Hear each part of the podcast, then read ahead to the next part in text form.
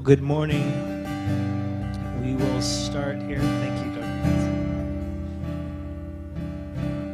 Dr. Welcome to our family chapel for December. Is it too early to wish you a Merry Christmas? No? Merry Christmas. Turn to the person next to you, beside you, in front of you, and wish them a Merry Christmas. Merry Christmas.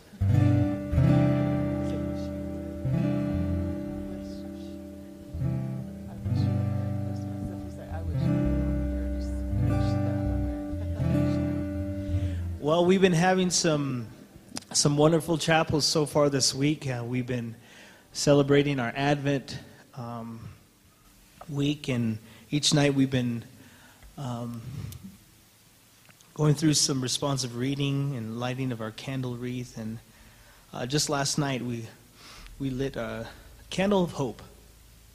And part of our Advent reading for tonight says, "Even though the world seems dark and cold." we know that the light of Christ is coming. The face of our Lord will shine, and we shall be saved. Testifying against all suffering and darkness, we kindle this light.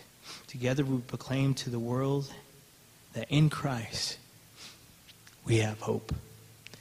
And if you can, I want you to turn around and look at those twigs, and you can see those um, ornaments.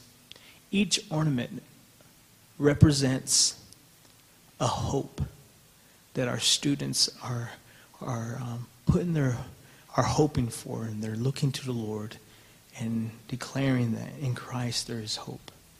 And uh, these boards, we've been writing, um, there's some questions that we've been reflecting on for these past two nights, and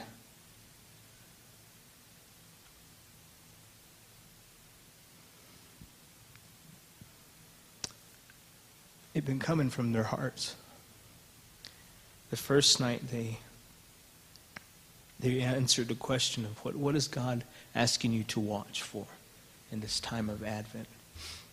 And this last night is what, what, was, what are some things that you are hoping for? And, and I, I encourage you as a staff and faculty to continue to pray for our students. There's some things that they've, they've been written on those boards that, you know, man, I just couldn't help but just to get on my knees and, and give them to the Lord again and, and pray and, and anoint. Ask God's anointing to be upon their lives. So I can I continue to ask you to pray for them. But last night, and, and it was awesome. Last night there was one student's response is, what do you hope for? And they wrote, they wrote down, I found it tonight. I found hope in Jesus. So it's an answer of prayer. So as we begin this morning, let us start with, we're going to sing a couple of carols. And let us sing, begin with uh, our Christmas story from Luke chapter 2. It'll, scripture will be on the screen, and I'll read from Luke chapter 2, the beginning uh, with verse 8. And there were shepherds living out in the fields nearby, keeping watch over their flocks at night. An angel of the Lord appeared to them and the glory of the Lord shone around them, and they were terrified. But the angel said to them, Do not be afraid. I bring you good news of great joy that will be for all the people. Today in the town of David, a Savior has been born to you. He is Christ the Lord. This will be a sign to you, and you will find a baby wrapped in cloths and lying in a manger. Suddenly, a great company of heavenly hosts appeared with the angel praising God and saying, Glory to God in the highest, and on earth peace to men on whom his favor rests. Amen. The word of the Lord. so let us sing together. Hark the herald angels sings, Glory to God in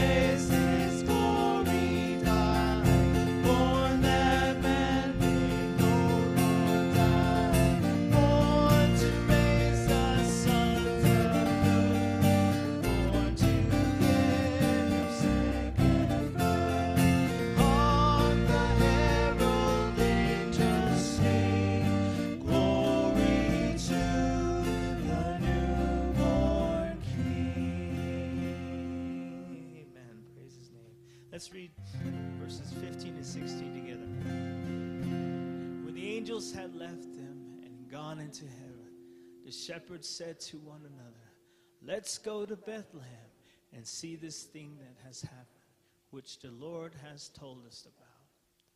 So they hurried off and found Mary, Joseph, and a baby who was lying in a manger. Praise his name. Oh, come, let us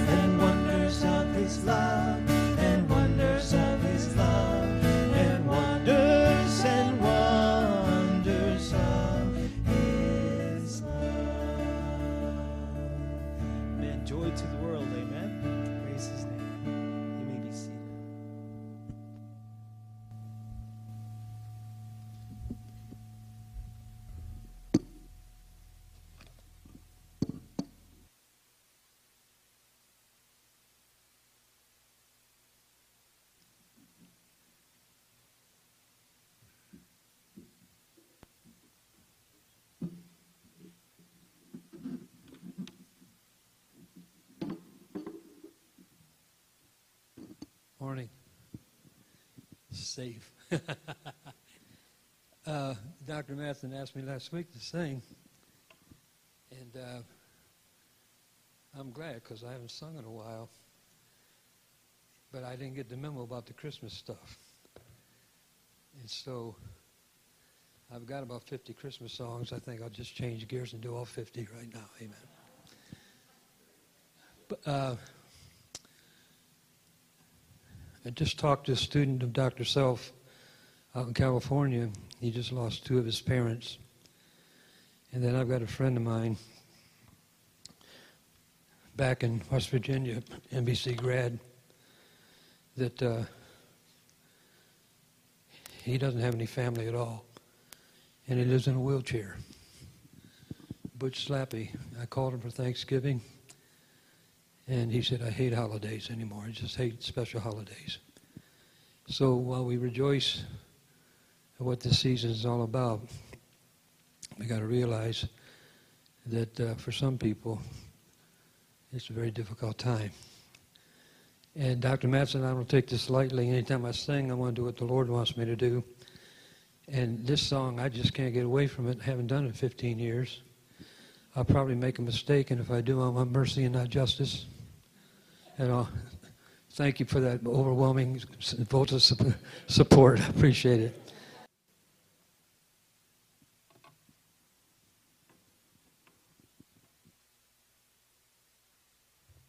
Oh, I think you might want this. You want this one? No. Okay. Vic, you're the best.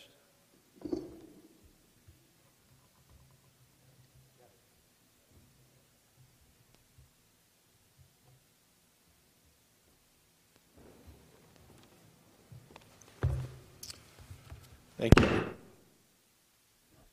Sorry about that. Thank you, Gary. Um, I think that was most appropriate. As, um, as I have been praying about what to try to share with you folks today and this uh, Advent chapel, I have been uh, directed to one of my favorite passages of Scripture in the book of Isaiah, chapter 42. And I, I do understand that in a way that's not really an Advent Christmas Scripture, and yet in another way it really is. Because in uh, Isaiah chapter 42, we see the presentation of the servant of the Lord the first verse of Isaiah 42 in the King James says, Behold your servant. Look at him. See him. Here he is. I want to read uh, the first nine verses of Isaiah 42. Would you please stand with me while I read from God's Word? Here is my servant whom I uphold, my chosen one in whom I delight. I will put my spirit on him, and he will bring justice to the nations.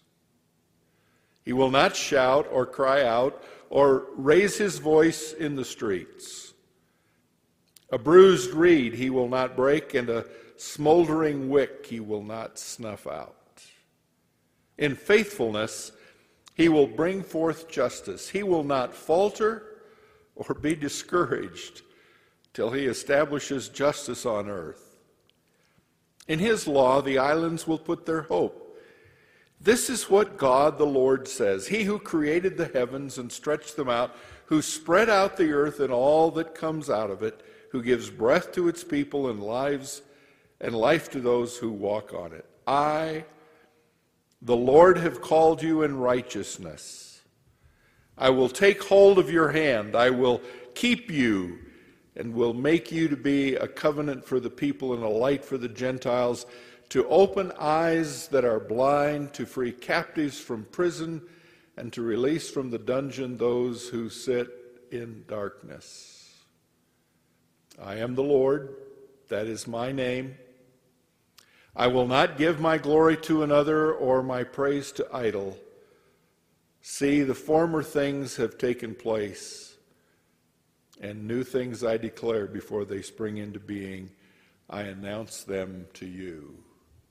You may be seated. Here is my servant, your Savior. I give you Jesus. As we move toward Christmas, uh, all of the busyness, all of the frustration in some ways and in cases, all the joy, all the happiness, all the looking forward to uh, time with family, friends, uh, all that goes up to make this Advent season, including. Uh, Sharon's had me on a ladder so much in the last few days. Uh, last night, I, I spent a, a, good period of time just kind of rolling over in bed continuously to try to find one place in that circle where this hip would no longer hurt. But we must not forget, in the midst of all that we do at this time of the year, Jesus. He is the one that it's all about. And, and, I know that even saying that seems trite because that's what we hear every Christmas, every Advent. I'm, I'm struck by the words of this 42nd chapter because as Isaiah begins to describe this coming servant. He says, I will, God says, I will put my spirit on him and he will bring justice to the nations. Hmm. We're kind of a long ways from that today, aren't we? Then in verse 2, he says, He will not shout or cry out or raise his voice, voice in the streets. What a what a unique way to bring about justice and get what you desire. Today, it seems like all there is in our world that, that is trying to promote and put forth whatever agenda may be put forth is done by, by shouting and yelling and bickering and arguing. And Isaiah says, He will not shout or cry out or raise his voice in the streets. And yet he will bring justice to the nations. He will not falter or be discouraged. Whoa. Uh, I'm sure that none of you ever get discouraged in the job that you're working on at Nazarene Bible College. Well, maybe not Arlie and Liz. They've been sort of too new at this to have gotten discouraged yet. They're still just learning the job. But when we deal with students and uh, we, we talk those who have more connection and more uh, interaction with students, the academic advisors, financial aid, the professors. No opportunity ever to get frustrated. No opportunity ever to say, if you would just do it the right way. And I'm reminded that Jesus is patient. He is about the task of bringing justice to the nations even today. He will not shout or cry out or raise his voice in the streets. As I have been thinking about these verses, I have been reminded again of what a blessed calling we have to work with those students that frustrate us so much. It's our call. It's, it's where God has placed us at this time. And, and whether, whether we are involved in trying to bring new students into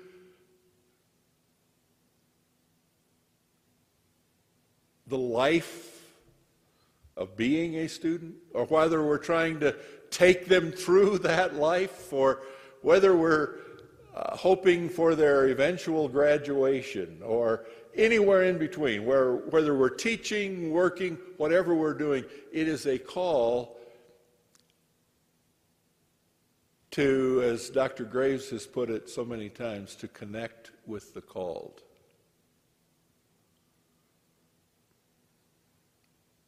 And I understand that this passage in Isaiah is talking about the coming Messiah. But I also understand that the Messiah, when he came, said, As the Father sent me, so send I you.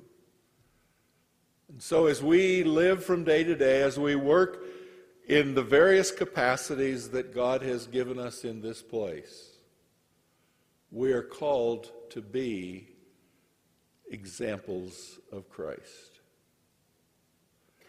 And we are called to,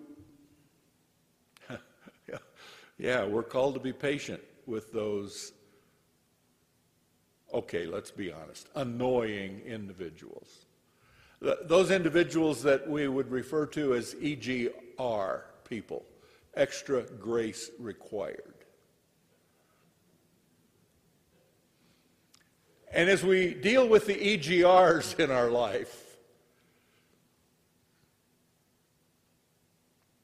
we need to be reminded that as Christ's ambassadors,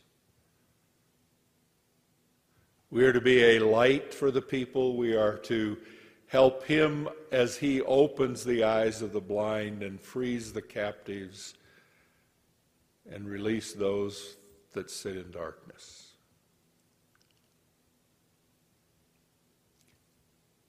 I have to admit to you that when, when I was a district superintendent and, and used to come out here every year to recruit uh, potential pastors, I, I, sort of had the idea that uh, every student at NBC had been a Nazarene all of their lives and suddenly one day at age 35 woke up and said, I have a call to preach.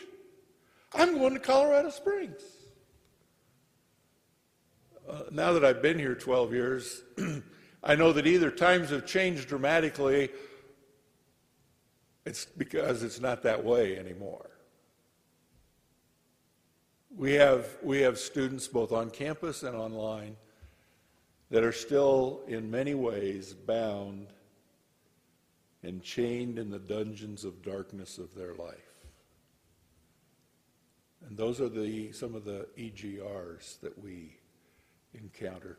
And our responsibility, our task is to show them Jesus Christ and help them move from where they are to where God wants them to be so that they can be fit and excellent servants for Him.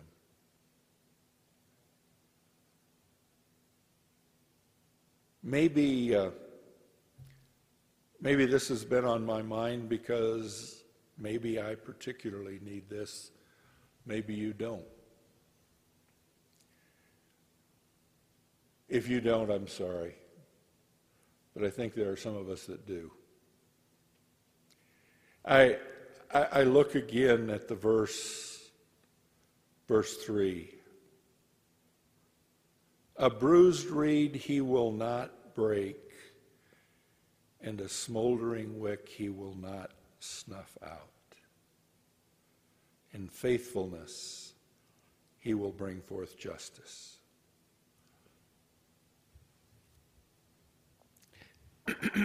that, that verse, excuse me, that verse first spoke to me in a very dynamic way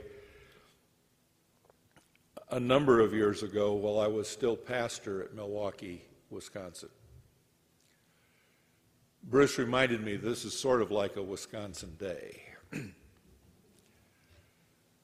I, uh, I, had a, I, I, had an office that was uh, up on the second floor of the building, and, and, it was almost as if it was the third floor. I, I called it the upper room. Many of the parishioners referred to it as the ivory tower. Uh, in, in the upper room, I, I like to burn candles. I still do. Uh, when we were on vacation a few weeks ago, Sharon and I stopped at the Yankee Candle Factory in Massachusetts and bought more candles than we'll burn all winter this year. And uh, I, I, used to have candles all over in my office lit, especially in the wintertime. Uh, church board turned the heat down, you know, and the, so I had to keep candles burning to keep warm in the office. I, I had somebody accuse me one time of, uh, of having 20 candles burning in my office at once. I don't believe that was, I, I don't believe that. That was not true. I don't think there was ever more than 15 going at a time. one day I was, I was reading this passage in, during the Advent season. And I had a, had a candle burning on my desk. It was a three inch pillar. It was sitting right there and it was burning. And I, I just reached over almost on impulse and pinched the wick, and the candle went out. And then I sat there looking at that, and I, I noticed that right on the very end of the wick was a glowing spark. And as the candle was, was dying out, smoke arose from that wick. And I had just read, A smoldering wick he will not snuff out. And I looked at that red spark on the end of the wick and I went. No more red spark. No more smoke. I reached over and picked up a match and lit the candle again and blew it out again and saw the red spark again. And I thought to myself, what would it take for me to, without the assistance of a match, make that red spark back into a glowing fire? And I soon realized that there was very little, if anything, that I could do to make that happen. And then I look back at this verse again. And I read, A bruised reed he will not break, and a smoldering wick he will not snuff out.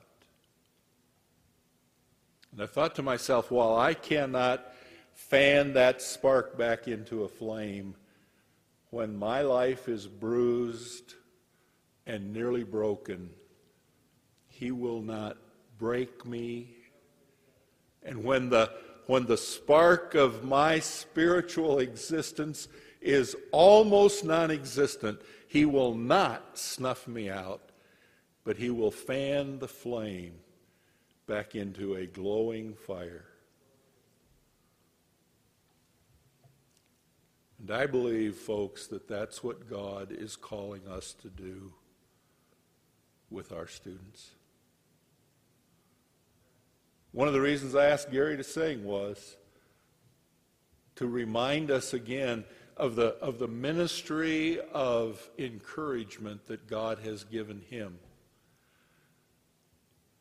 I mean, every, every few days, Dr. Graves or one of the other administrators or Gary himself gets a re- response from one of the students that he's talking to. About how his call came at just the right moment.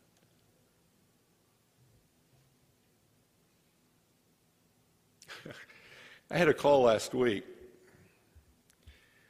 uh, from a student who said, I, uh, I'm, I'm fairly new at, at NBC and uh, I need some technical help. I've just been getting voice messages. Can you help me? I need some tech help. And I thought, yeah, and Chuck's not here. And I thought, I, I don't, I use the computer all the time, but I'm not tech support.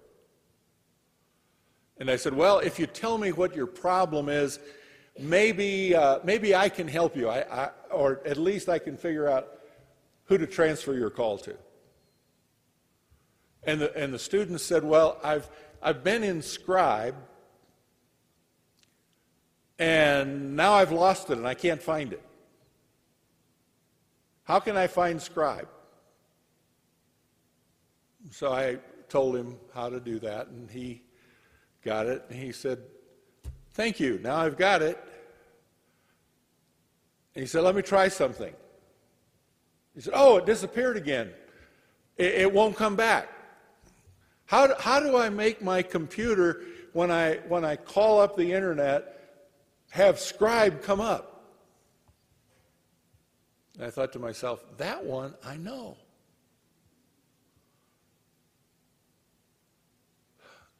And I also thought to myself,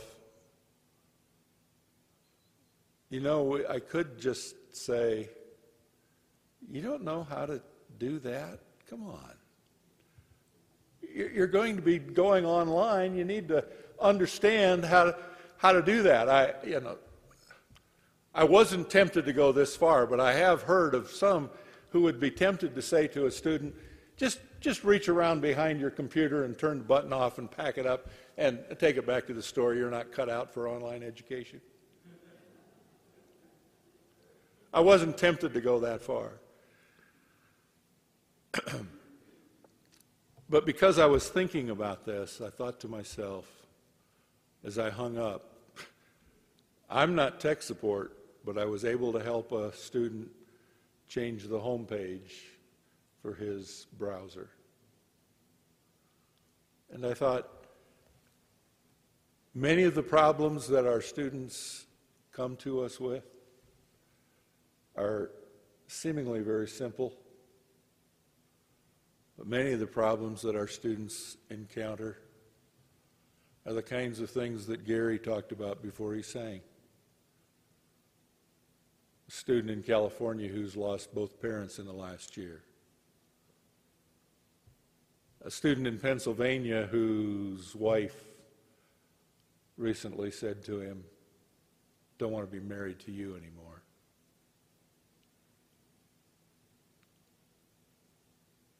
An adjunct professor that we all know just lost his wife.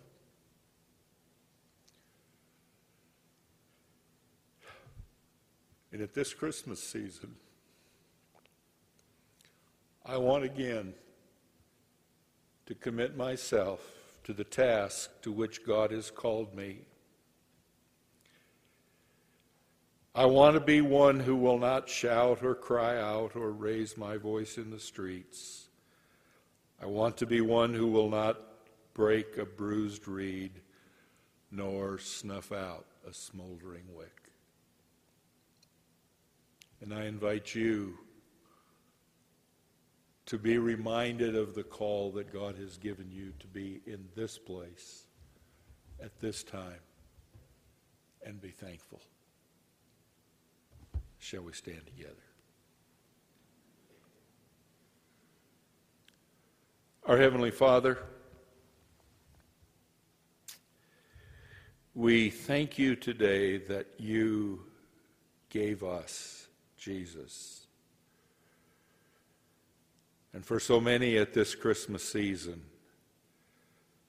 While it is a time of joy and uh, happiness, for many it's also a time of sadness and uncertainty. May we be Jesus to those that we encounter today and in the days to come because you have called us together in this ministry. Thank you for that, God. Thank you for all you do for us and all you mean to us. Now may your grace and peace go with us. Amen.